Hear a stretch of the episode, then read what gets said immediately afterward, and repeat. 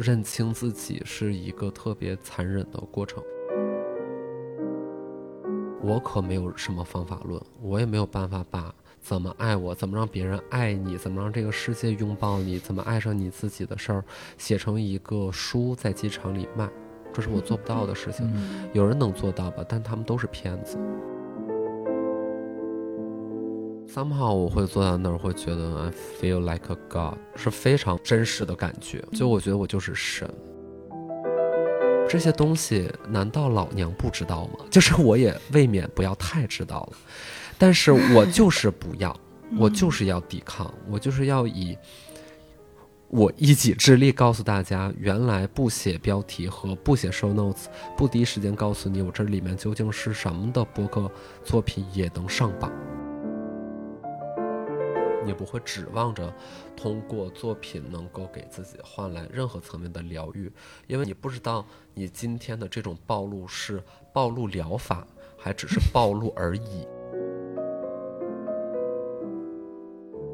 大家好，这里是问题青年播客，我是主播 Zafka，我是主播 Lisa，我们是在 X 美术馆，在这里呢，我们将作为艺术家的姜思达，还有差美术馆馆长 Michael 啊黄旭夫一起聊天，两位给大家打个招呼吧。Hello，大家好，我是 Michael。大家好，我是姜思达。思达大家可能会比较熟，因为这几年的话，思达是很多年轻人总会谈论到的人，也是跟他们年龄比较近的一个同辈人。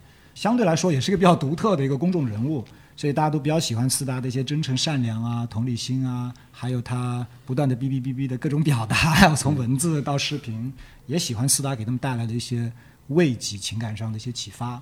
Michael 这边的话，可能就大家没有那么熟。因为 Michael 自己也比较年轻，然后就像 X 美术馆从去年开幕到现在也差不多一年了。当然，Michael 其实是九零后的收藏家，也是这次四大的展览的策展人。X 美术馆从去年开展到开幕到现在吧，就是。因为我们上周也来了，其实从我们自己的理解来说，确实不是一个传统的美术馆。因为传统都说白盒子美术馆，我们上次来一看，嗯，不是白盒子，因为里面有特殊材料，灰色的、赤色的一种陶制件啊，嗯，所以它在如何呈现作品各方面都有一些不同。同时，X 美术馆呢，也是去想呈现更多的全球的青年艺术家，包括艺术家之外的创作者，去关心更多的跨学科的思想的碰撞。其实本质上是想去看到更多的新文化和新思想的一些涌现。所以觉得今天很有必要去好好的聊一聊围绕爱的这一些东西，嗯，因为这次的主题是关于爱我。嗯，年轻人说爱我，其实恰恰是他内心的一个呐喊。那么从其实最近几年的现实来说，蛮直接的，就是大家都很孤单，也觉得很孤立。然后你越爱自己吧，你越缺爱。所以今天的这个局面下面呢，就是说如何重塑人跟人的关系，如何爱与被爱，听起来是每个人都想解决的问题。但对每个人来说，好像都变得特别难。所以在这个逻辑下面的话呢，你越关心爱，你越谈论爱，你越缺爱，那我们应该如何去行动？如何去做更多的思考？那这个就变成一个很值得讨论的问题。同时在另一个方面呢，我觉得爱这个东西很有趣的。它一方面高度私人化，就像我们在四大展览上看到的，都是他自己的大暴露；但同时它非常具有公共性，因为它都涉及到。嗯，我们说的今天的重新说爱里面的肆无忌惮的爱里面的荷尔蒙、非理性，也涉及到跟他人的关系、现实的浪漫，所以私人和公共的双重意义也使得今天我们谈论爱也会具有更广阔的一个视野。可以先给到斯达这边，就是这个主题就叫爱我，这展览是怎么来的？包括那个 Michael 也可以讲讲说，一块策展的时候怎么会选这么一个主题？我们就从主题开始，然后斯达也可以再说这个主题之下你怎么去组织所有的作品，怎么呈现这个整体的思考。我是先有作品，然后沉淀出来的这个主题，就是是非常本能的做了这些事儿，然后回看我做的这些事儿，去尝试着总结归纳我在讨论的东西是什么。嗯，很快速的就得出了这两个字“爱我”，基本没有什么再思考的空间和冲动。嗯，所以它并不是一个主题先行在这里边拼凑的一个展览。而是作品先做完，并且我正在做啊，就也有别的。但是目前基于我当时开展之前的作品的一个总结，这两个字可能是非常直觉的和直给的，嗯，这么一个过程。嗯嗯。哎，那这个过程其实是一个非常自发性的一个过程了，相当于对吧？因为也就嗯，没有人会给我这个任务吧？对对对，其实你有几个作品，嗯，就是你在做那个作品的时候，它是先有一个名字吗？呃，有的是，有的不是。嗯，比如说自我介绍啊什么的，就是自我介绍这个就是后边起的，因为它就是自我介绍。嗯啊，嗯，它是同时发生的，因为就很简单，我没有在做任何修饰，它就是一个自我介绍，明白。所以它就是自我介绍。所以在你单个的一些作品、嗯 piece by piece 做的时候，呃，其实你有发现你自发的是在触碰这样的一个跟爱我有关的。大家只能如实的，就如果一个艺术家他是诚实的话，他只能够如实反映他现在最大的问题和困局。所以，嗯，因为我不太关心别的问题，嗯，嗯，我没有在试图反映什么别的，所以我只是在反映我自己和我现在的情感流动，和我历史以来的情感流动，因为一定程度上它决定了我是谁，所以我还在回答最基本的第一个问题，就还是在我是谁上。那嗯，有各种各样的方向的延伸，所以就是有画作啊，有装置啊，有影像啊等等。那斯塔可不可以再进一步再讲讲？因为你刚刚说到，因为它也是过去很多的尝试的一个汇集嘛，它不是事先 planning 好的。那在过程中你怎么去安排这些东西的关系，使得它能够呈现出爱我？嗯、讲讲作品之间的关系，然后再帮我们讲讲说，因为这两个词，比如说我自己就有很就有很多的问题啊，就为什么不是爱？为什么是爱我？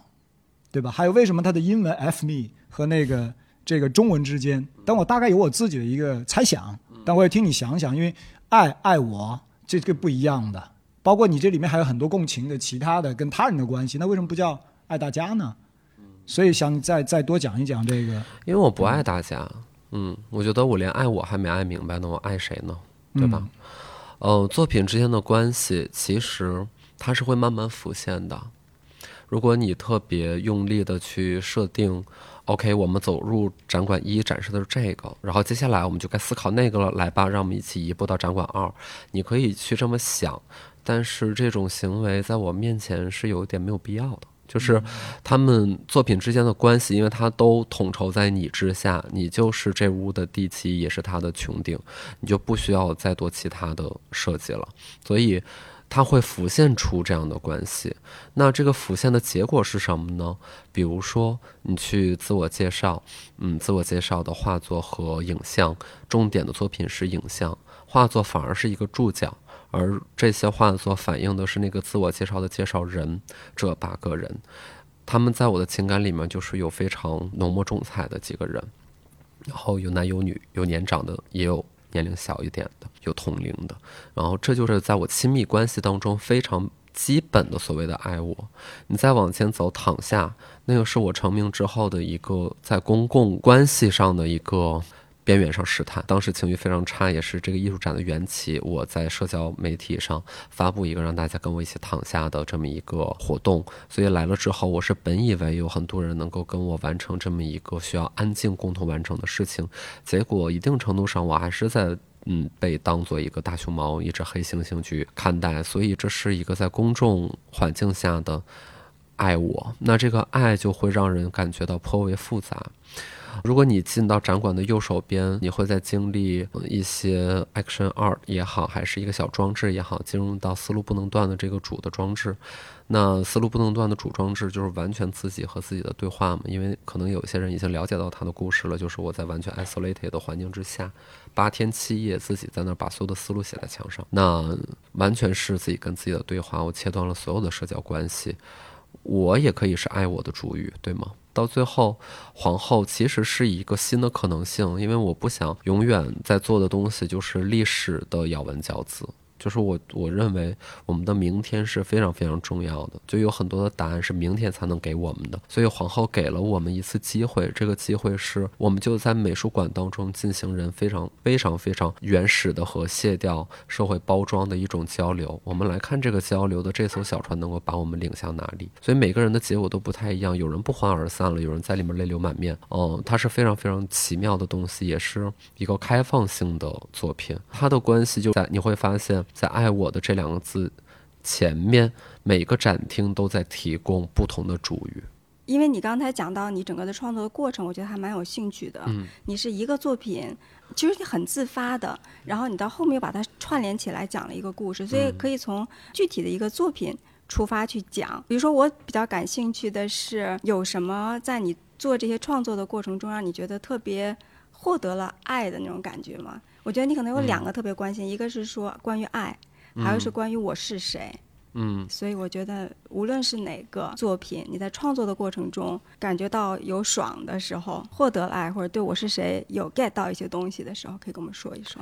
嗯，比较明显的就是思路不能断那个装置里的几天的历程，因为它其实一定程度上会有一点修行的味道。虽然我是比较不喜欢把这种玄而又玄的东西往自己身上套，但是人会进入到一种比较超然的体验里边，就我会。把自己的日程排得非常的满，即便我没有手机、没有网络、没有电子通讯，但是我每天几点起床，我上午干什么，下午干什么，我都是安排的非常准确的。就在这个忙碌里边，当好我会坐在那儿，会觉得 I feel like a god，是非常真实的感觉。就我觉得我就是神，坐在那儿的时候。不是说你创作了一个多么伟大的东西，而是你在向下不断的去试探，不断的去挖掘。你把你自己的隐私和秘密已经暴露成这样的结果之下，你再看你面前呈现的关于你的一切，你会觉得就是那会儿你的神经会乱搭，你的嗯很多东西都会胡乱的搭在一起，完全是脱离了现实。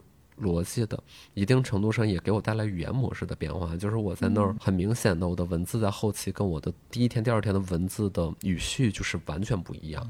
我逐渐的能在那里边开始找到了，我甚至能够 get 到，OK，诗歌的美感是什么？就是为什么诗人是一个作为一个门类，作为一个艺术家，他是成立的？不就写几个句子吗？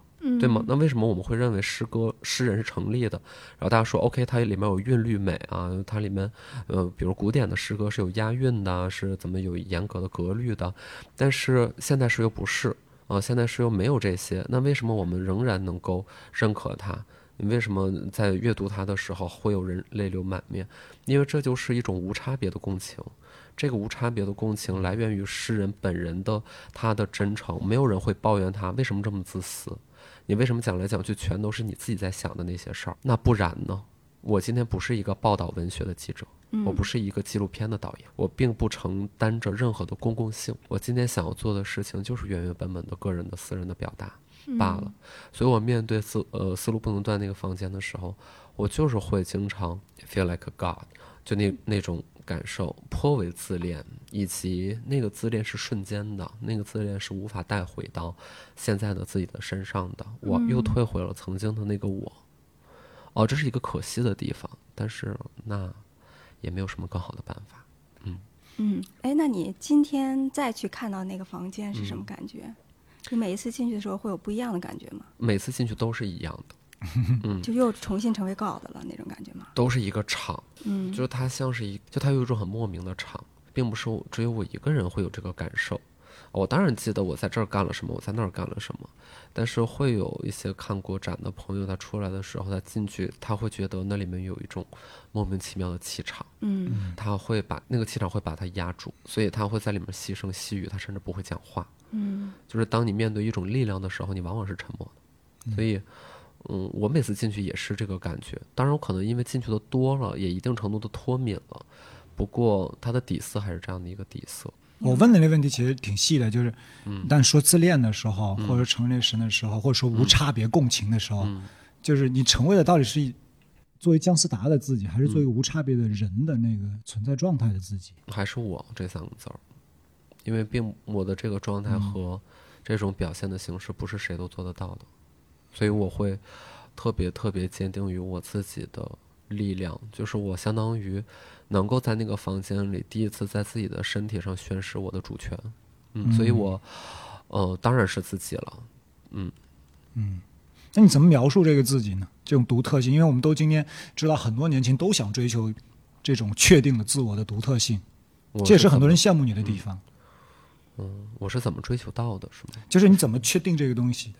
比如说，如果你现在去描述这种那种自己，对那种自我，我觉得是一种全方位的认清和认可吧。就是全方位的认清，就是知道自己是什么人，知道自己是一个多少程度的好人和多少程度的坏人，然后知道自己的优点和缺点往往是同一件事情，认清自己是一个特别残忍的过程，因为绝大多数的我们是没有时间，也没有这个动力的，没有这个欲望。大家会嗯污名化说，嗯，向内探寻、研究自己，会把它冠上一些矫情的、无病呻吟的、文青式的一些自我审判。他会有一些特别不负责任的污名，就好像我们在多关注自己一下，就像你的问题里面其实一定程度预设了，当我们多关注自己一点，我们似乎就把别人往更远的地方去推。但如果要两全相害取其轻的话呢，对吗？我当然认为，嗯，能够认清自己，继而认可自己，是一个绝顶绝顶重要的事情。就我比较庆幸，我能够在自己快到三十岁当中的某几天、某几刻，干过这样的事儿。但我也不是说那种神经病，每天在家辗转反侧就琢磨那一点儿形而上的东西。嗯，就我也挺俗媚的，但是我有幸我我试探过。你刚才讲到这个认清自己的这个过程，然后包括这个思路不能停的这个创作的过程，感觉到这是自己创作出来的一个场。然后我正好去看这个展的时候呢，我碰巧看到了你最后一天的一段对自己说的一些话。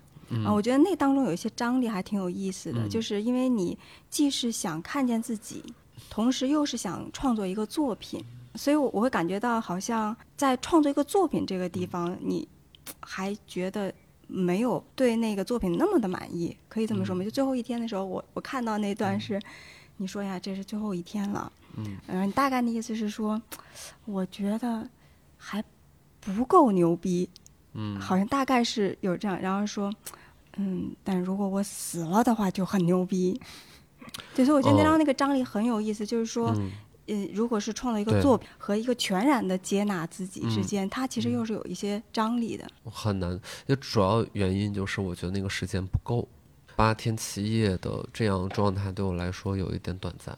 嗯就它是一个非常非常短的时间。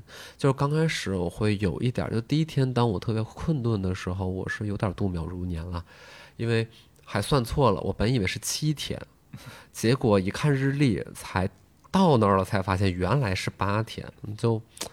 哎呀，就不知道该怎么办好。但是越到后面那几天，我越我不敢回到世界上，我宁可在那儿待着，我宁可继续。所以即将结束的时候，就是你看着它，你就会觉得这是一个未完成的东西，因为你思路不能断，本来就是一辈子的事儿。只要你人还活着，它就可以不停的书写，不停的。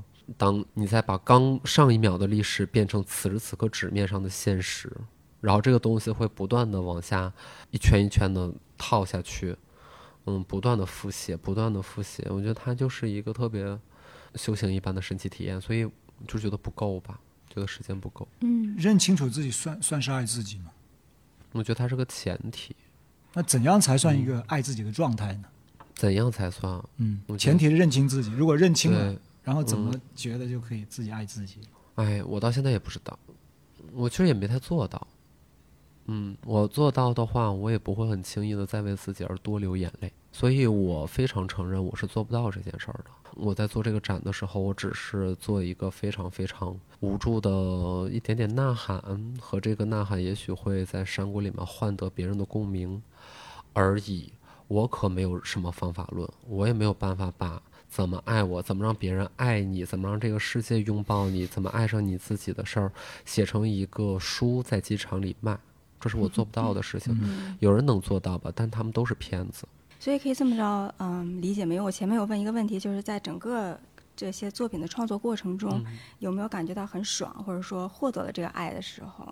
但其实可能我的这个问题不是一个正确的问题，可能应该这样去理解你的作品，就是你是在寻求这个爱，我没有什么答案，嗯，是就是的，它是有多么的艰难，其实你表达了它的艰难，并没有办法通过创作去获得它。我觉得，嗯，我没有拿创作的过程当做一个治病的过程，或者说是为了给自己捞好处。嗯就是 OK，当我做了这个展之后，我就获得了满满的正能量，满的爱。它听起来和我做了这个展，我就能赚好多好多钱。其实它从逻辑上是完是一样全一样的，就是它是同样功利的一个事情，而我没有打过这样的算盘。我甚至觉得，如果有这个精力，你去打一个这个展，到底能不能给你赚一点钱，反而来的落地和实在一些，对自己的家庭负责一些。但是事实上，就是你不会想那些，你不会指望着通过作品能够给自己换来任何层面的疗愈，因为你不知道你今天的这种暴露是暴露疗法，还只是暴露而已。Michael 你怎么看？你跟斯达在这过程中，他在那八天七夜的时候，你后来怎么看他这个所谓的暴露的过程，对吧？这个寻求爱我的过程也好，展示这个自身的这个状态也好，我觉得他的状态，包括他的作品，都是有，就是他，我觉得他有，就是找到这个答案的时间，也有困惑的时间。我觉得每个人都是这样的，就是可能在有一些环境下，包括他可能像他说，他在这个密闭的环境下几天之后，他更找到了这个状态，或者他爱上了这样的感觉，或者那可能就是他想要的爱我的感觉。对吧？就是我觉得每个人都是在一个每天的状态不一样的这种环境下去去成长、去生存。然后我觉得他的作品也是，有些作品可能就是有些是像你说的是渴望被爱，有些是他找到了爱我的方式。我觉得这就是一个比较综合的。他肯定这个东西是会给有人共鸣的。我觉得包括我，其实我觉得我们俩性格是挺像的。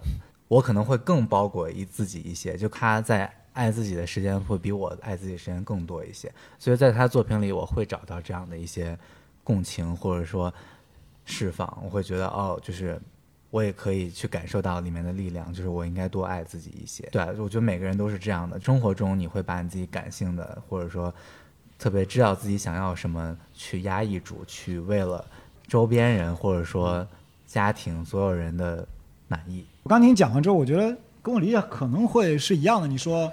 我们首先要对自己有更好的一个清楚的认识，对吧？对。然后我听你刚才讲的好像是第二步，就是说，你可能你会抗拒这说法，反正就听上去像第二步说，嗯、你要很自然的不在理性算计各种束缚之下呈现你自己的状态。嗯、你先认清了自己好坏也好，善不善良也好，残酷的自我和生活也好。第二步是你要能真的能敞开这个东西，是对吧？虽然你用一个说法说你是个暴露癖，其实我们后来还有一个问题，这个时代我觉得暴露癖太少了。对，每个人都不敢暴露自己。刚才 Michael 其实也说了，对的。所以我这就是我开始说的。我说这个展里面，当你说爱我的时候，我感受的第一个点就是，我还是能看到那个生命本身的状态。你说他有没有被充足的被爱，不知道，但是他是自己在那动的，嗯、是是有那个状态在的。是我理解的大概对吗？嗯，很准确。就是我最好的状态的时候是。哦，原来日子是可以被我推着走的。我有大量的时间，嗯、呃，进入到一个负面的情绪，然后只能去靠独处和饮酒这样消极的方式去对待。当时我最大的困难和忧虑就是很简单，快乐过于短暂，我没有办法抢在时间面前生活，时间会永远推着我走。他告诉我。今天是今天，他告诉我明天是明天。人是生活在线性时间里的动物，这是我当时觉得我的人生如此的乏味和无趣的一个最核心的症结。当我意识到这是一个问题的时候，其实是很恐怖的，因为我这辈子都没有办法解决这个问题，以及它确实是个问题。即便大多数人不太在意，那可能我这个人就是有一点矫情和敏感吧，我就会在意这个事儿。所以导致我很长很长时间都在负面的状态里，但是在创作的过程当中，我觉得我没有一个让他治疗我的预期去做，但是他在结果上就莫名其妙的给了我一些新的力量和变化。我发现原来我能够推着时间走，就我能够在主观层面上来决定。我此时此刻要干嘛？我站在哪儿？我是穿上我的衣服还是脱下我的衣服？我现在此时此刻要跳舞吗？就很多人会觉得那个地方，这也太难熬了吧，太像监狱了吧？也没有朋友去看你，你你也不要任何人探班，甚至他们跟我说，你可以走到外面，大概有个两三百米的地方就有一个镇子，你可以在那儿买东西，甚至吃火锅。我也带了现金，但是实际上我没有。踏出那个房门超过十五步，可能是十步，我不知道，我不需要。我发现原来我在这个房间里面能够这么这么的自由，我能够干我想干的一切事情，居然是这样的。哦，我在那儿不关心钱，可以不关心这所有的事情了，我就觉得特别特别的美妙吧。嗯所以听起来确实是要能够自然呈现自己生命状态的话，对于时间性的摆脱是很重要的。因为刚才是他讲那种被时间推着走，其实是那个时间里面包含了大量的东西，包含了外部世界怎么样啊，你会混得怎么样啊？你想实现什么？但是那个房间恰好给了一个机会，在这个机会里面，你只专注于自己，专注自己的行动、语言，专注于没有时间的感觉。嗯那这个时候其实你就是内在时间。对，但这个其实我们在过往的里面发现就挺难获得的。嗯哦，很多人要，很多人在讨论说，那用什么什么方法去获得这个东西啊？是不是自我管理的什么，或者逃到乡下什么的？嗯所以，所以这个时间性的问题，我觉得也也也是其中一个重要的问题。那你会怀念那房间吗？会啊，我当知道自己即将离开的那一刻，我已经开始怀念了。所以就是当我同事在最后一天接我的时候，我在半个小时之内应该就是一言不发，我大概就说了一下，嗯，你可以进来。我不会说话了，是真的不会说话了。我第二天应该就去了公司，我整个人是懵的状态。大家知道吗？当你很长时间不看手机，突然再打开手机的时候，你会觉得手机的饱和度过高，非常非常的鲜亮和刺眼。你会想，哎，为什么原来我一直在看这么这么刺眼的东西？我坐着车那天晚上是夜幕降临的时候，回到了自己的家里。我看这一切的外面街上的东西和我自己家里，我在想说，这个世界上为什么会有这么多的物品？嗯，信息量太大了。为什么会有这么多的信息？为什么所有的颜色都是非常饱和的？全都过载。因为你你在拿手机屏幕去跟丙烯的颜料去进行对比，它们也是鲜亮的，但是它们不会发光，而你的手机是发光的，它需要发光，它才能抢到你的眼球里。你在整个的空间里面，你拿出一个屏幕，它一定是最 catchy 的一个东西。呃这会让我觉得极其的恐惧。即便我现在又回到那个状态里了，我又回到我 曾经的日子，我同样跟大家频繁的发信息，我上网，我 whatever，我刚才又更新了王者荣耀，这一系列的事情。所以你问我怀念吗？我太太怀念了。那有什么办法吗？因为你刚刚提到了，其实，在那房间里面，除了隔绝、信息量降低、专注自己，还有一个就是你在创作，你在劳作，或者我们都不用创作这个词，对吗？非常专注的劳作。是的，那你现在又回到了很多大家都会碰到的日常了，又得上班，又得什么？对的那。你有什么新的感受、体验办法吗？我觉得就是平衡，因为如果你只围绕着自己服务，你一定会饿死。那我就争取获得这个平衡吧，就相当于今天我是一个站街的歌手，我今天站一会儿街，就能有一定的生活的保障。过后我再去采一下风，我到这儿采个风，我到那儿采个风。很多时候采风啊，去寺庙啊、下乡啊、找个村儿里面待着呀，都是我们逃避的借口。但是如果连逃避的借口、连逃避的能力都被剥夺，我不知道我还拿什么去反抗这么强奸我的世界。嗯，我就不知道我还能再怎么样了。要说这是借口，要说这是逃避，随便。因为我知道，当我所谓的逃避到那一刻的时候，我获得了我自己内心最高尚的一部分，而是那些在外边眼拙的人他们看不见的东西。我比他们幸福和优越太多了。如果我现在还不得不回到这样的状态，那我怎么办呢？那我就是偶尔平衡一下，哪天不高兴了我再进去，对吧？我这个作品可以源源不断的往下做。对，有很多朋友我觉得都有这样的问题，所以很多人也会跟我分享，就他们每个人都有不同的办法，就包括就是有有的人就是一个月固定要有一天住到什么山里去啊，然后关了手机啊。我觉得这个当代人就是去平衡生活的一个办法。这可能我觉得有的时候真的不是说我可能做了多劳累的体力活儿特别累，就有的可能就是连续很多周这样的状态，在这种信息爆炸，然后很多事情跟包括压抑自己情绪的状态下会很疲惫，就是需要这样的一个时间去重新的 restart，、就是 rehab 一下。然后大家需要认清一个现实，就是这个世界真的没有你想象那么需要你。当你突然间消失在人群眼中，消失个十天半拉月的，这个世界真的运转的非常的好，甚至运转的更加无负担和轻快。地球自转的速度可能会变得更快，就真的一切都挺顺利的呀，没怎么样。人是可以 gap 的，更多的时候是我们没有勇气，不敢 say no，不敢拒绝，怕损失，怕断掉机会，是我们的恐惧和不安全感，让我们不敢 gap，而不是我们不想 gap。但是你要知道，你没啥损失，你没准还变成了更好的人，就是没准儿。对自己期待太多，算的太多，反倒就恐惧的越多。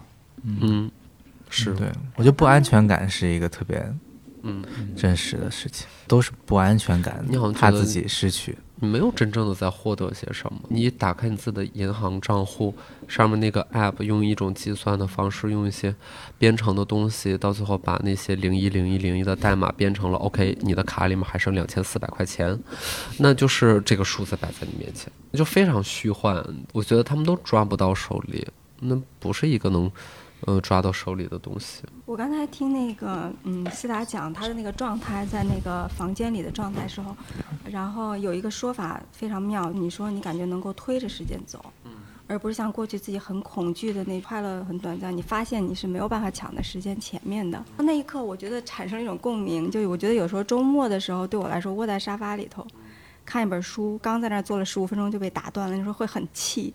然后另外一个我刚才想到的事情，就是在我看你的那个视频的时候，我的感觉是你其实当时是消耗非常大的，就能够很多时候感觉到你你很累，你有压力，嗯，或者甚至有点神经质，嗯是一种非常非常消耗自己的一个状态。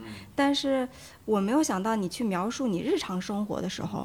我那画面感是一种更消耗的状态，就因为平常我可能没有意识到它也在同样消耗我，比如说的这么多的光，对吧？这么多的色彩，这么多的信息，所以嗯，就是我觉得这是一种很有意思的一个选择，就是有的时候你会觉得，呃，你平常没有在消耗，但其实你 anyway 都是在被消耗的。那你这些能量消耗了去了哪里？在刚才听你回到现实中的那种感受的时候。我就更能理解，嗯，你在那个屋子里头的那种获得感了。就是又仅仅看你的视频的时候，会觉得，哇，这种消耗非常大的几天。其实是非常丰满和幸福的。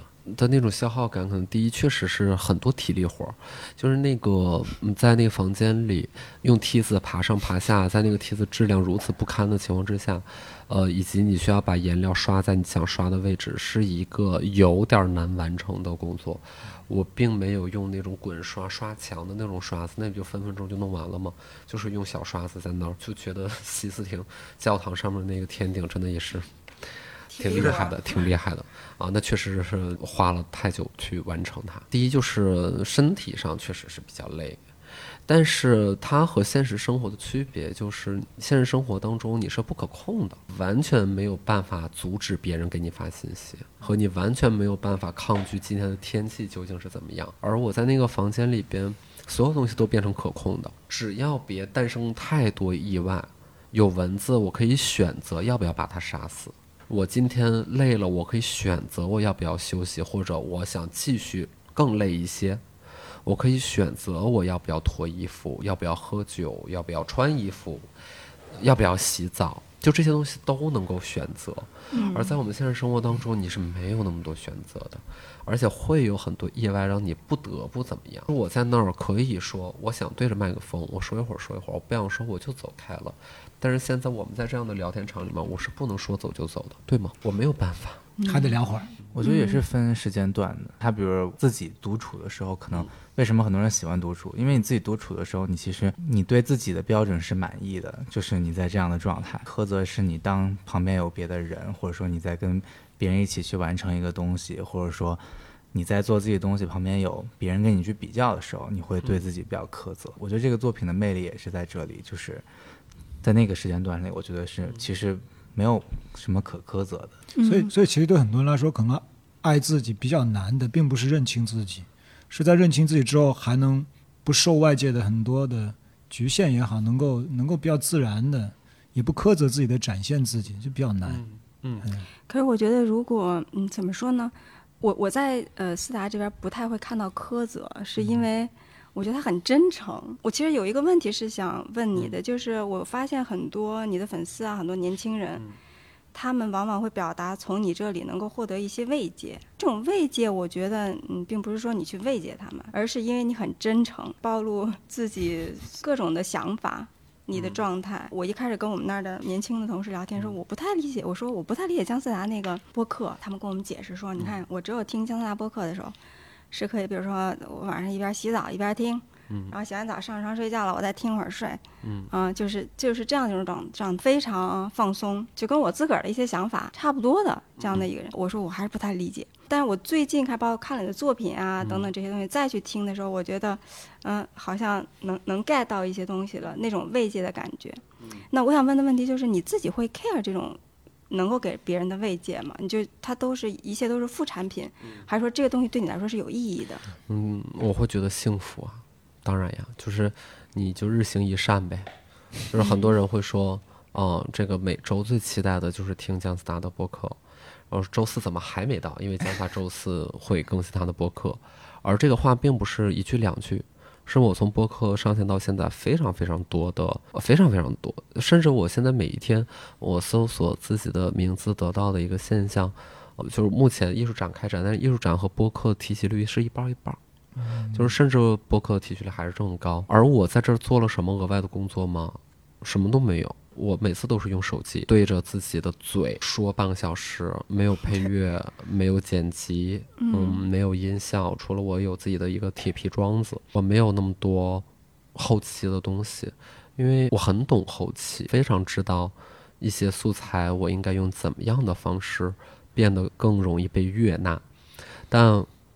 我就想不要，嗯，我就是不要，我就是半个小时，因为半个小时你没有剪辑，大家是知道的，就是大家能够 get 到说，OK，我可以跟他度过一个有气口的半半个小时。这个有气口是，当我沉默的时候，他不会把这个博客给退掉，因为我们平常聊天的时候我们会沉默的，啊，所以这会给他们带来陪伴感。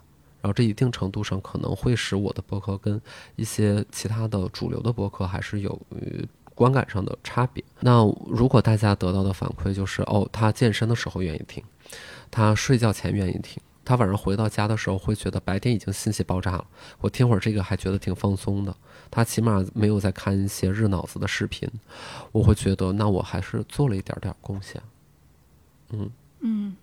哎，那从这个角度上来说，其实你那个播客也是爱我，就是我觉得一个人可以这么着去把这个自己的三，其实就是你的三十分钟。嗯，今天是周四，今天我的播客还会更新。然后今天的播客是今天早上录的，就是我出门来 X 之前录的。其中有一大段是在抱怨我最近和一个人发生了情感上的矛盾，然后有很大的争执。然后我就对着所有的听众要把这个事儿就说一遍，就是鸡毛蒜皮的那点小破事儿。但是我们的生活里边其实更多的是小破事儿，是那大家不重视，觉得它没有媒体价值，觉得它不高级，它不是一个议题。就比如说，哦，你们家楼下原来一个卖烧鸡的，现在他不卖烧鸡了，然后大家觉得这个事儿一点都不重要。嗯，在至少在媒体的议程设置里边，它很显然不是一个值得上报的东西。但是我刚才举这个例子，大家都会觉得说，OK，你家楼下那个烧鸡店。突然间不开了，似乎你们所有人眼眼前都一亮啊？是吗？就是可能还还是会关注到，因为它就是我们生活本身，我们生活就是吃喝拉撒，嗯，特别高深的东西，自然有高高深的地方可以去施展，但是我也不用我们所有人都是那样的吧？感觉是一种智力的角斗场。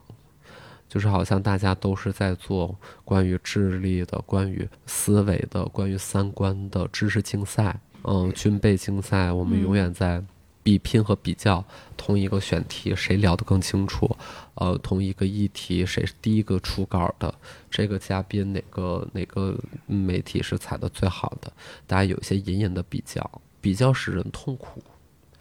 比较使人当发现自己是第二名的时候会心有不甘，当自己是第一名的时候会怀疑我下次能否还得第一名，就非常累。我觉得这个就是很真实。我觉得包括有可能中国的这个娱乐圈的文化挺内卷的，因为可能太多人都在表现自己最完美的一面，这其实是一个很不健康的，就是对大众来说也好，或者对这个表演者本身也好，他们把自己的这个。像这种生活中的这种有意思的事情都压抑掉，或者他自己能说什么不能说什么，或者他的人设要怎么去维持，就整个这个事情让我觉得就是很很很很 exhausting 这种。我之前还得跟很多这种娱乐公司的他们做偶像的人，我觉得你们这些小孩儿是不是 出来都有心理问题？不是你把他们的七情六欲都给压抑掉，对这个东西在心理学上面就是不健康，就会出现问题。这不是说可不可能出现问题，它就是人是要有一个平衡的。你有多长时间需要去工作，多长时间需要去社交，多长时间需要去有这种七情六欲，他们都没有的话，就是不健康。对，然后大众也在模仿这些东西。对人卷人，然后就卷卷卷卷卷。嗯，我们都被特别系统性的异化掉了。嗯这件事儿，嗯，这事儿发生的已经突飞猛进的十年，无论是新消费品啊、新消费啊等等，就是各种这样的概念。嗯、包括现在，呃，比如说互联网经济成为非常明显的主流和龙头的情况之下，我们在被工具化，特别特别的缺乏人和人之间的，就是我现在在说这些都有点 cliche，就会觉得哦，怎么还是陈词滥调的这些老掉牙的东西？什么人之所以为人啊，什么人和人之间的那种无障碍的交流啊，我们彼此交心啊，大家已经懒得听这些了，因为这个东西并不会给大家带来一个现实的利益，呃，甚至就是一个特别外部性的东西，就没有人会觉得 OK，我可以通过。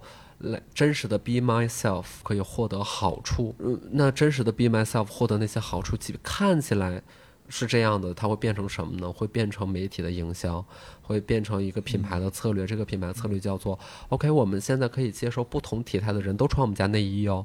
然后我现在呃，我的这个彩妆原来不止呃女孩子可以用，爱美的男孩子你也可以用哦。然后你也可以做自己啊。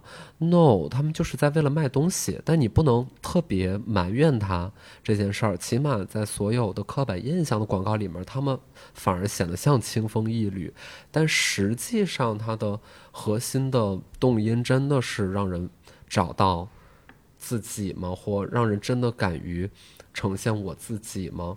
不是的，就是你你就算是再胖，你也得搭配。人家会说，哦，他其实你看，呃，他虽然胖，但是他有腰啊，对吗？就是大家会这么形容一个看起来很可爱的胖人的身材。哦，他好灵活，他胖，他好有活力，我好羡慕他，因为他有腰。所以你看，其实他暗示什么？人可以胖，但是没腰不行。那没腰的怎么办呢？对吧？没腰的怎么办？没腰的能上这个 TVC 吗？没腰的不能上这个 TVC。我的牙齿还是得整齐的。我现在可以是一个小胖子，我可以是一个黑胖子。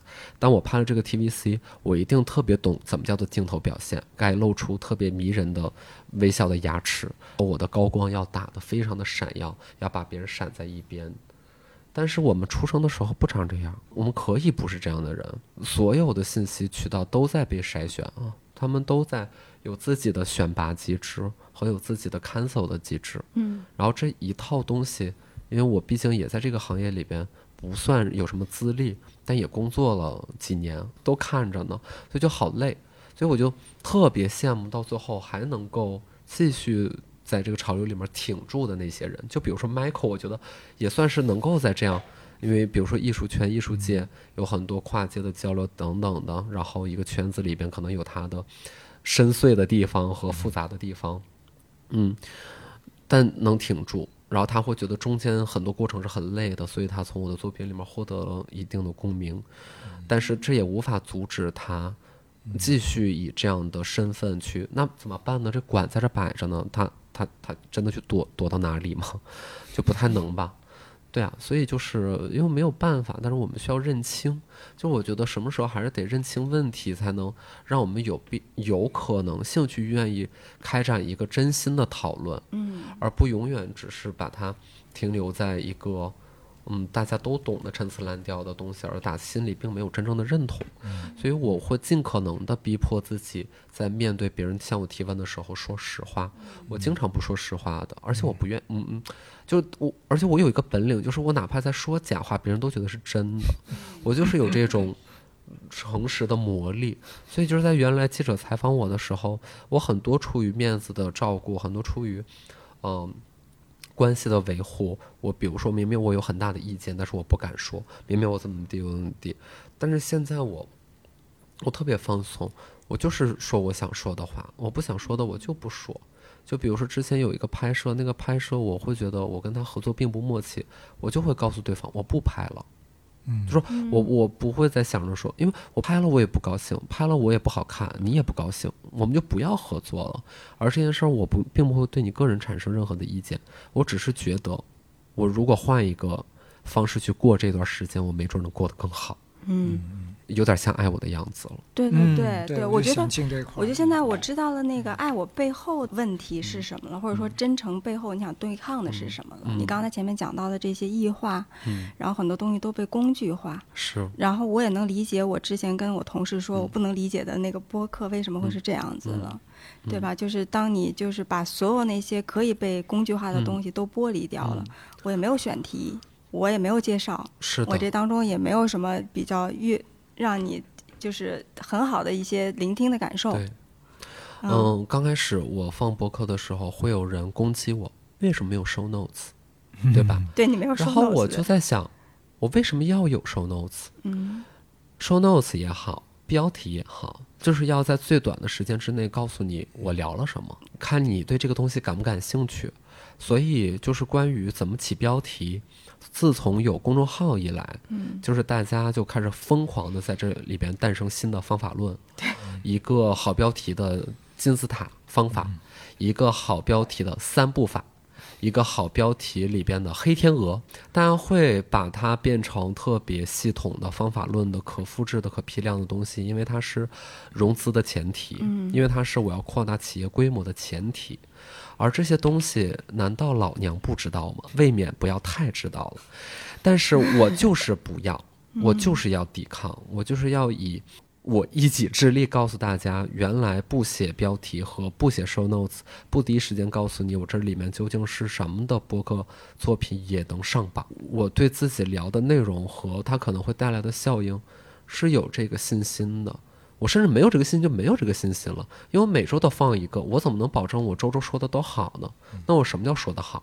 有的人喜欢我搞笑，有的人喜欢我讲道理，但是我今天既不搞笑又不讲道理的时候，我开始抱怨我最近的情感问题，没准也有一些人跟着我一起流泪，并且想到那个恶心的他，所以你你特别难说，当你在真诚交流的时候，你得到的效应是什么？我明知道我很多事儿我是可以做的，我可以干的，我可以这样那样精心的编辑，但是在我我就是靠至少靠这个小事儿，嗯我在抵抗自己被变成系统的一员。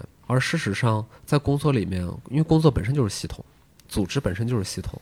你以有的时候你以为你自己当了老板了，你就不被系统了，你就不被工具了，就是彻头彻尾的谎言。不会的，Michael 反而你反而就是更系统，就是系统的搭建者，到最后也会被自己玩到里边去。以及这个世界上并不是你不是这个世界的老板，你是你的团队的小老板，是吧？我下面十个人，我下面二十个人，你在他面前插个腰，好像发点命令也好使。但是你行走在大街上，你可不是任何人的老板，你该怎么地还得怎么地。跟别人谈判的时候，很有可能别人也把你骂得狗血淋头，所以就真的这个世界上太难，嗯，有那种真实的可以抵抗被系统的过程。那我只能保证，我如果说要做内容的话，起码它是自由的。嗯就如果是在做创意上，我希望是服务我自己的，我不是在那儿硬熬的。当我开始想通这一点的时候，我甚至真的会发现它有好的结果，嗯不只是自己高兴哦，不只是安爽，而是我真的可以越写越好。就是我花了大之前花大量的时间，在我并没有嗯做充分的艺术作品之前，我对于一个文章的理解和现在的理解是不一样的。所以原来我做了非常多的商业性的东西，我倒也不后悔，谁赚钱谁知道嘛。但是我那一会儿的文章，我是不愿意再看第二遍的。他们是上来讲哦，最近发生一个事儿，巴拉巴拉讲一堆事儿，然后到最后各种一顿昂扬，举几个别人的例子，最后一段呢开始呃给你来一串排比句，我们要我们要我们要，就是跟高中生作文没有太大差别，顶多我的文词可能更精准和服人一些。然后到最后说，哎，今天给大家带来一个好产品，是我面前的这个麦克风。你们知道这个麦克风有多好用吗？我用了几天，体验不错，推荐给你。现在就就在下方还有一个优惠券哦，也不是不行，就是我即便写成那样，我也觉得比很多人写的好，也还不错。但是我现在有进步，能够即便是这样商业上的东西，也是能够打动到人的吧。哎，我们刚才谈到了这个真诚，然后对这个异化的一些对抗，然后呢，我觉得也可以从这里去聊一聊关于艺术家的这件事情。对，因为其实斯达他自己描述你自己写文章也好，一些创作的一些变化，也让我想到其实是更加一种艺术家的一种状态。那我想先问问 Michael，这种真诚的状态，或者说对于自己的这种呃爱、这种关注等等这些东西，好像也是你。比较喜欢的收藏的一些艺术家或者是艺术作品的这样的年轻的这种艺术家的一种状态，就是你怎么看？就是可以先谈一谈，就是你所喜欢的艺术家，然后包括这次为什么选择斯达做对，然后可能也可以谈一谈，就是斯达他的这种创作，他的表达的方式，嗯，和你所关心的，就是现在可能全球的一些这种年轻艺术家的状态有什么相通的地方，或者是有什么他独特的地方？就你喜欢他啥呢？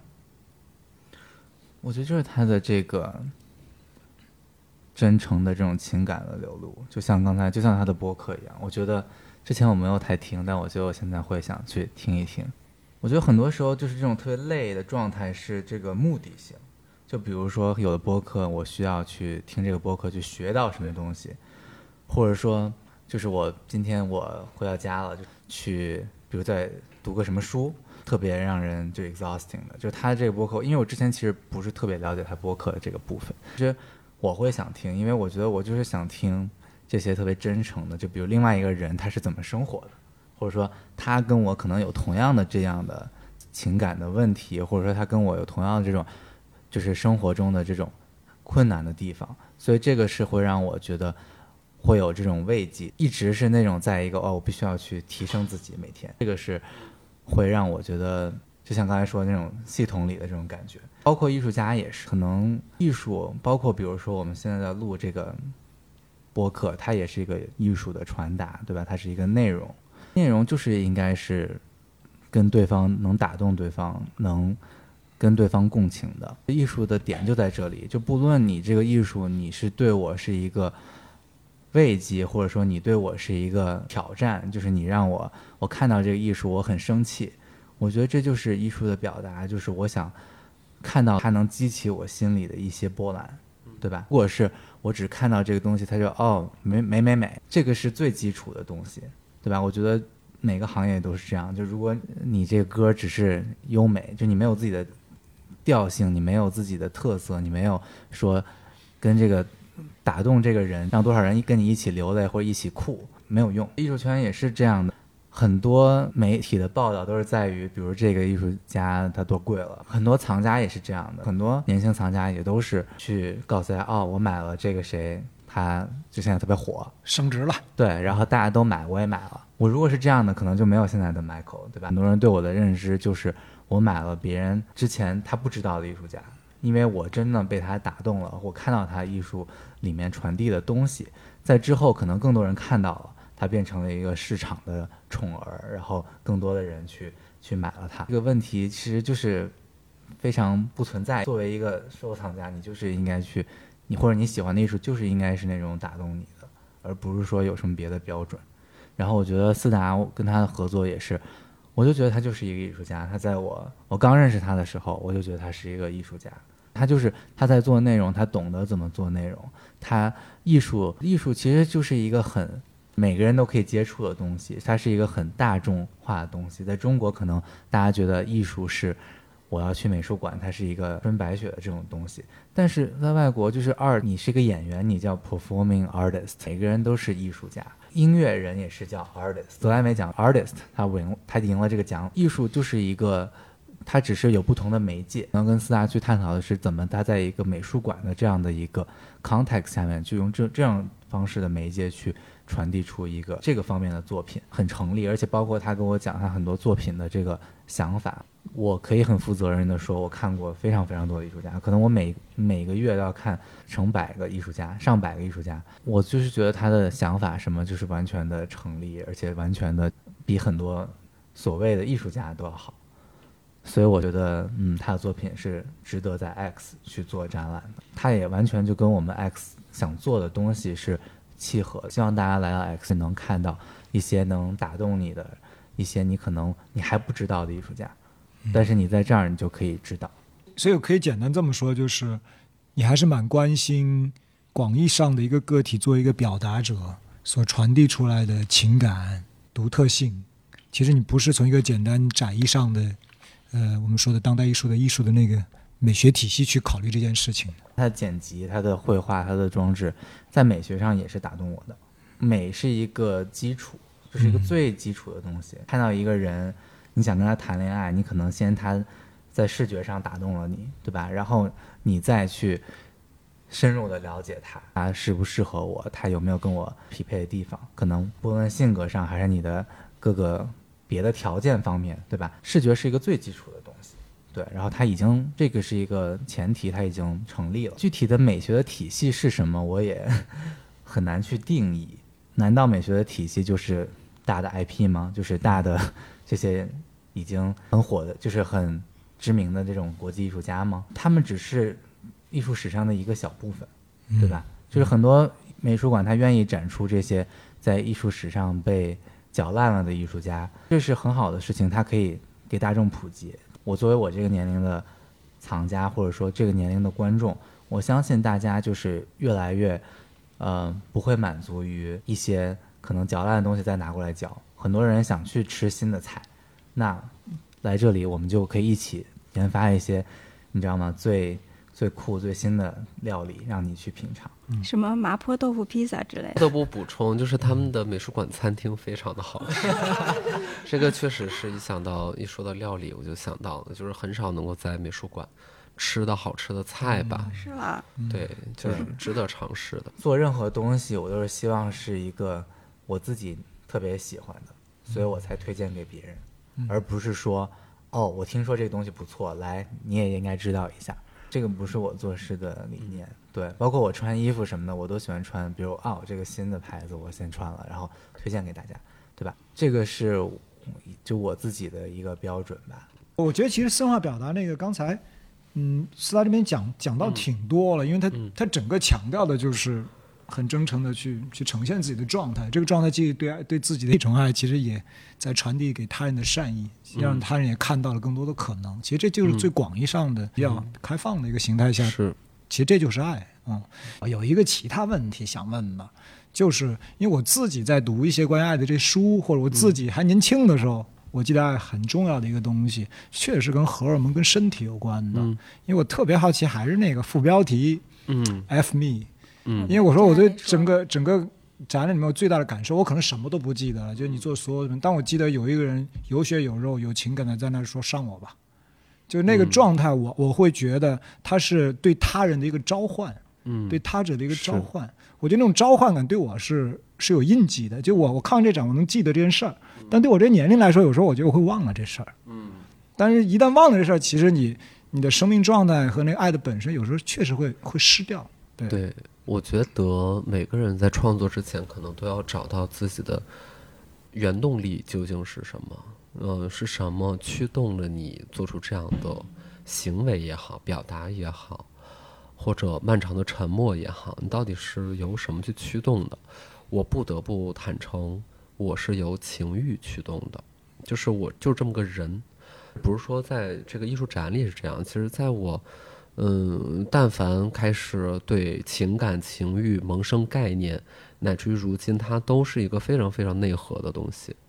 然后我没有看到有太多的人非常隆重的、很正式的把它当做一个可以上台面的东西去对待。呃，我觉得大家就还是不够酷儿，就是一定程度上，我们都愿意说，OK，我们是一个开放的人呀，我们好像懂很多。就是我们对很多东西见怪不怪呀，我们知道新的情感关系可以是什么样的呀，然后我们在私生活上，嗯、也都是绝绝子。会有很多人把自己 label 成一个 OK，我是一个很现代化的人，我是一个愿意表达情欲的人，但他们只是为了看起来很酷而已，就是嗯，真的不见得他们能够打心里认可这件事儿。并且愿意堂而皇之的，甚至愿意敢把它作为一个标题去去对待。所以一定程度上会给观众带来这样的疑问：说哦，为什么这样的词？为什么他是爱我的翻译吗？哦、他是呃，为什么这两个东西要并列呢？哦、他们之间的关系是什么呢？就大家有好多好多这个问题，就非常非常多。然后这个问题就是，当一个问题成为问题的时候，它是问题。嗯，所以对我来说不是问题，因为我的核心的原动力就是情欲，说难听了就是性欲，我没有我没有任何的障碍和觉得这有什么 like whatever，对吧？所以爱我，然后 fuck me，就就这样。就没有特别多的解释，它就是一个原动力。我我挺喜欢这个的，因为我来之前，因为我我自己原来看韩炳哲的书，我印象中他说过一段话嘛，然后我就看着展，后来今天在准备的时候，我觉得有必要念念，我觉得蛮棒的。他说，其实有爱欲才能将我从抑郁中、从自恋的纠缠中解放出来。他者是一道救赎的公式，对他者的渴望召唤转向，会砸开自恋的外壳，成为抗抑郁的良药。嗯所以这个原生的那个情欲也好，身体的那个其实还蛮重要，确实是被遮蔽的。然后我我觉得最最后的就几个小问题，我们还是比较关心那个表达。更广泛的一个语境来说，今天的科技手段，每个人都在表达，快手、抖音，所有人都在疯狂的表达，每个人都是个疯狂的表达者、书写者。嗯但在这种表达的过程里面，其实你你还是在做转换，还是在面对很多的外部的东西。那至少有一点，你要表达什么？然后表达时候身份真的不重要吗？表达毕竟涉及到手段、形式，对吧？语境很多。就对你来说，你想 deliver 什么 message，甭管你用什么身份。但是毫无疑问，在外界看来，这次在 X 美术馆，你就是艺术家身份出现的。嗯，是。我在传递什么，就看我想传递什么，所以我是没有办法总结。呃，我没有人，我也没有这个义务去给别人出一个命题作文儿。就是我 OK，这是我年度的命题。就我不是一个，我不是一本有专栏或者说是有主题的杂志，或有专题报道的杂志。我就是作为一个人，那如果只能说总结，呃，总结一下的话，我就是在传递一个作为人的信息，That's it 就完了，没有那么多了不起的，呃，特别精准的一个涵盖，也并不以之为耻。那我关于身份，我在不在意身份和我可以解释一下这件事儿，我还是非常坚定的不在意，嗯，非常坚定。因为我特别清楚，它无非就是一个识别符号而已，就是你是如何被对方识别的。但是我不太在意是怎么被对方识别的，所以我不在意身份。然后身份一定程度在我面前并不能够等同于功名利禄，就是你从身份到金钱，我们就这么说吧，说点大家关心，就是从身份到金钱中间也有大量的链路要走。一个八线艺人。可能要比一个三线的艺术家赚得多，对吧？就是从现金的层面，一个不知名的企业老板，他如果赶上了政策红利，他可能比一线的明星赚得多。他有什么风流韵事呢？其实公众就一点都不知道，因为每天公众其实就在盯着明星看。那如果你现在要给自己的人生铺一条路，我选择什么样的身份能够实现什么样的效果？这里面有特别特别多的约等于。几乎就是不等于，所以你要给自己确定一个身份，并且以之为一个目标。呃，因为你身份本身往往不是目的，导演本身不是目的，你要导出一个什么片子，那个是目的。艺术家本身不是目的，我要做出什么样的艺术作品可能是目的，对吧？所以在我这儿就是失效，这些东西都非常失效，因为别人已经认识我了，就是很多人已经认识我了，他们是作为姜思达已经认识了。如果比如说今就我我在所有的采访里面都会面临同样的问题，呃，每一个记者都会问我，你是一个综艺选秀综艺人，你是一个主持人，你是一个制片人，你是一个花店的老板，你是一个团队的创业者，你现在又是一个艺术家，哇，你真的好多身份啊！那每个身份给你带来了什么呢？或者说你最喜欢哪一个身份呢？或者说你在意这些身份吗？我的回答是：通通 I don't give a shit，通通不关心。我只关心我做了什么事儿，我不关心大家是怎么称呼我的。而这件事儿为什么我还有另外一个佐证，就是它是不值得关心的呢？这么多的媒体，这么多的记者都问我这个问题，说明我无论怎么回答，大家都跟还听不懂一样。那你再怎么解释还有意义吗？嗯我说我 care 怎么了呢？我说我不 care 怎么了呢？大家还是会问，这个问题永远会发生。所以，当一个永远都会成为问题的时候，你就不要指望给出一个什么答案了。而且不论你怎么回答，都嗯都抵达不了你想作为一个人要传达的信息。当然，就我觉得身份都是非常粗暴的。嗯，太粗暴了。所以更好的答案可能是我不是艺术家，我永远不会是。你又开始念了。我是艺术，四大写，就是你自己的生命和生活本身如何作为一个呃像一个艺术品一样去呈现，像福柯说的，比你作为艺术家要重要的多。嗯嗯，是的，Michael 呢，你你对吧？这个人家媒体报道你也是一堆这种 类似的套路，就你关心什么，对吧？最后还是一件事，这么多。我刚才也说过，就我觉得我关心就是我想传递的东西，就是我喜欢的东西，就我喜欢，大家一起来看就好了，没有什么说我每个展览里有多少的这种 大情大爱，这或者说什么这个东西要影响多少人。你喜欢艺术，你喜欢，我觉得我自己觉得我是有这个 sense 的，我觉得我在做的内容是你们会想看的，嗯就就 OK，你就来看就好了。嗯，所以所以其实简单讲就是，你作为一个热爱艺术的人，然后你有你的喜好，你愿意分享给大家呗。对，其实每个美术馆都是这样的吧？对，它要传递的是什么东西？可能中国需要更多这样的美术馆吧。你是有一个你的，大家知道你来这边是什么样调性的东西。听起来可以期待以后 X 美术馆可以有更多不同，的、就是我觉得需要有个性，就是有嗯有个个性的人不能就是大家都是随波逐流一。个调子。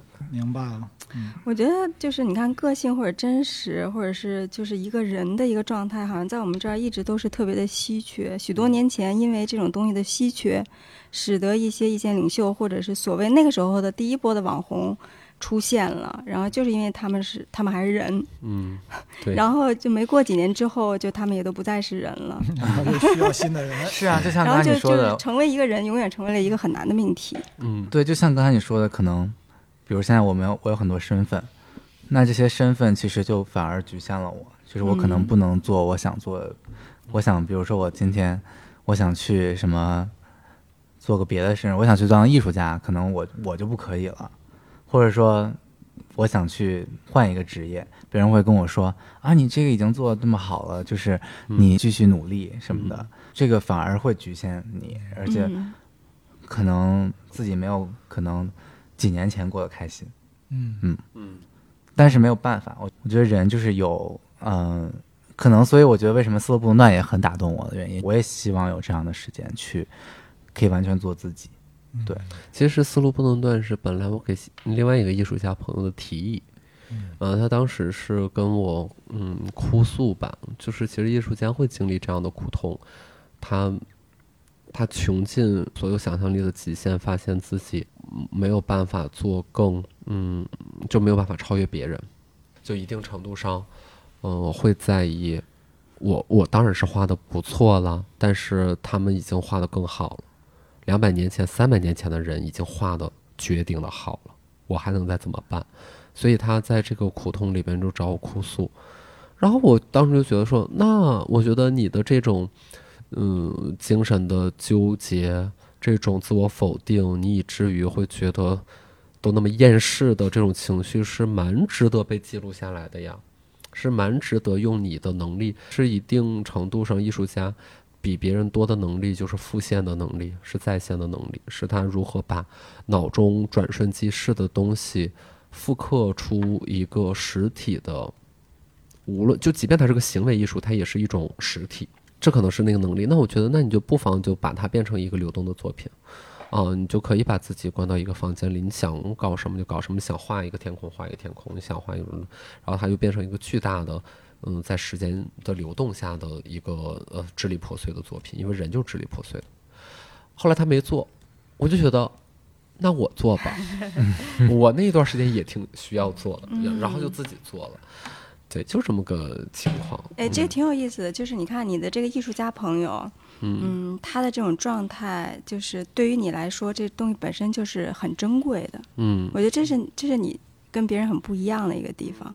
然后，其实我也想再问问关于那个《躺下》和《皇后》这两个作品的一些事儿，就也是很多人喜欢你的原因，就是你是可以去看见别人的，对，你会去关心别人的。然后有些东西，别人看来可能这人状态好差呀，就像比如说你那艺术家朋友，可能在你这儿可能会觉得这不是人的一个很可贵的一个值得被捕捉的一个状态嘛。是的，对，所以我觉得在你的那个作品，尤其是皇后跟躺下的时候，包括我之前看的一点的视频当中，其实你会去接触到其他人，不论是面试那些皇后的那些，呃，那些人选也好，或者什么也好，这样的过程中有没有什么给你嗯启发的，让你觉得带劲的一些事情？就是作为一个，当你作为一个艺术家去做这样的事情的时候，跟你以往去其他的方式去做的时候，有没有什么不一样？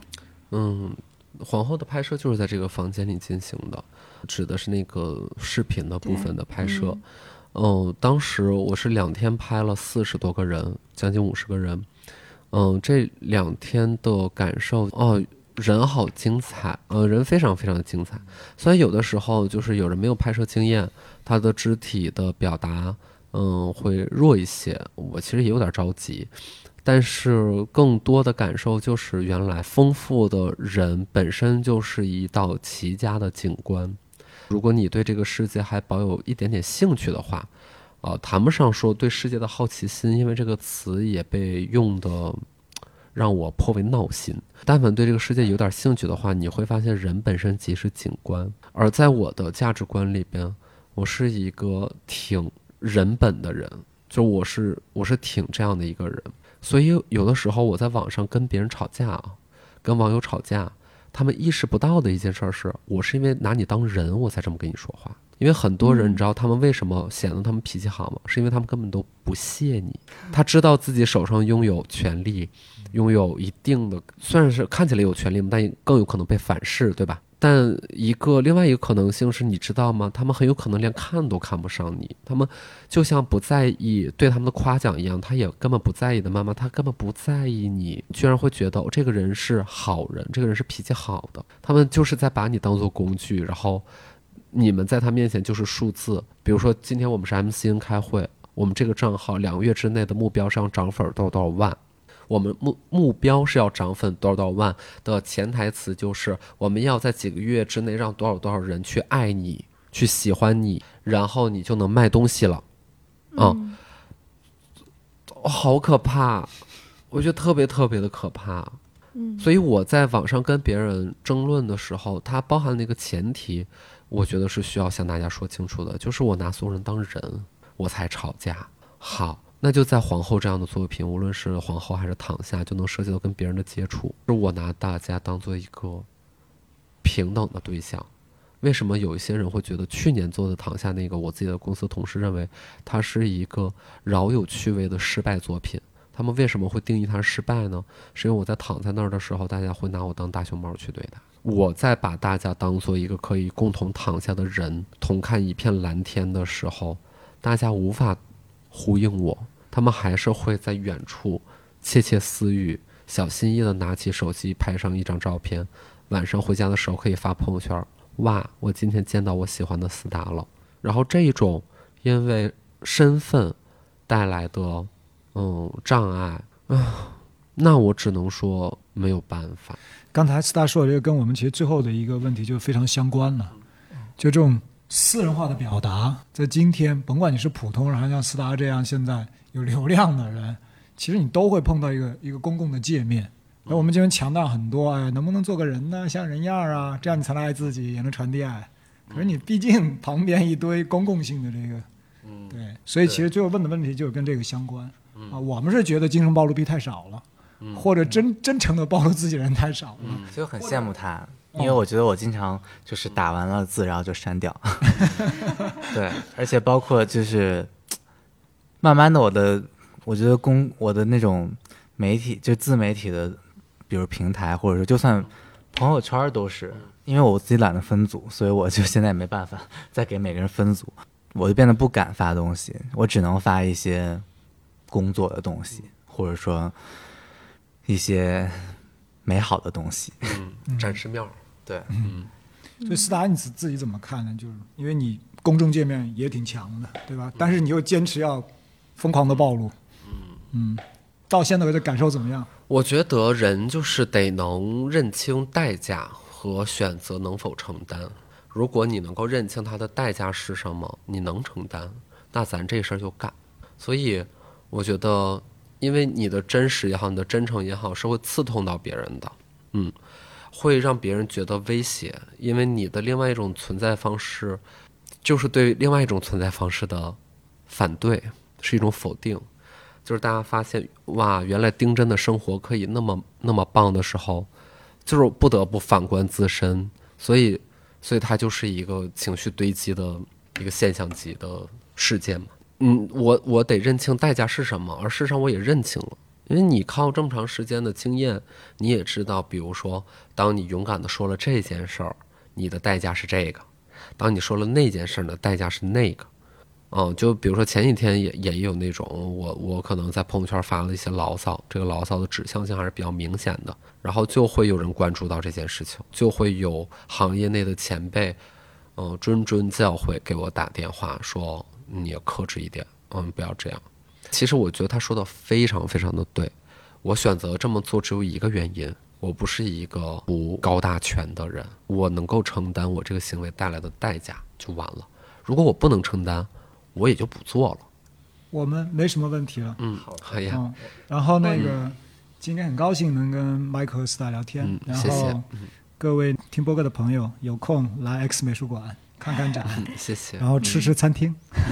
是，我今天还挺高兴，我今天早上来的时候状态非常不好，嗯，然后我还他不让 我说了，没事儿，我说这不用剪。嗯对，然后我还跟扎克说，我说我今天状态太不好了，我说特别累，但是我觉得我肯定没有姜思达累，对我就用这个东西稍微找了一下自我的平衡。然后跟你们聊天的过程中，我感觉到看到了那个人，就是，所以我觉得这东西是给人能量的，谢谢，谢谢。所以挺、挺开心的。谢谢，谢谢，谢谢，嗯我也很开心。Michael 跟我想象中的不一样，虽然你聊的不多啊，所有人对我都有些刻板的印象。啊，就是那些东西，但是搁在今天这语境里面，哎，就就明白了，你你你怎么搁一块儿了？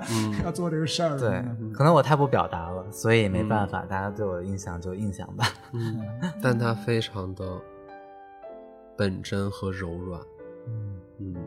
嗯这个很难的，嗯，污染是太难了。难得。感谢大家收听《问题青年》是由青年志出品的播客。我们从青年的发问出发，探讨行动的可能性。你可以在小宇宙、苹果播客、喜马拉雅、网易云音乐等平台收听我们的节目。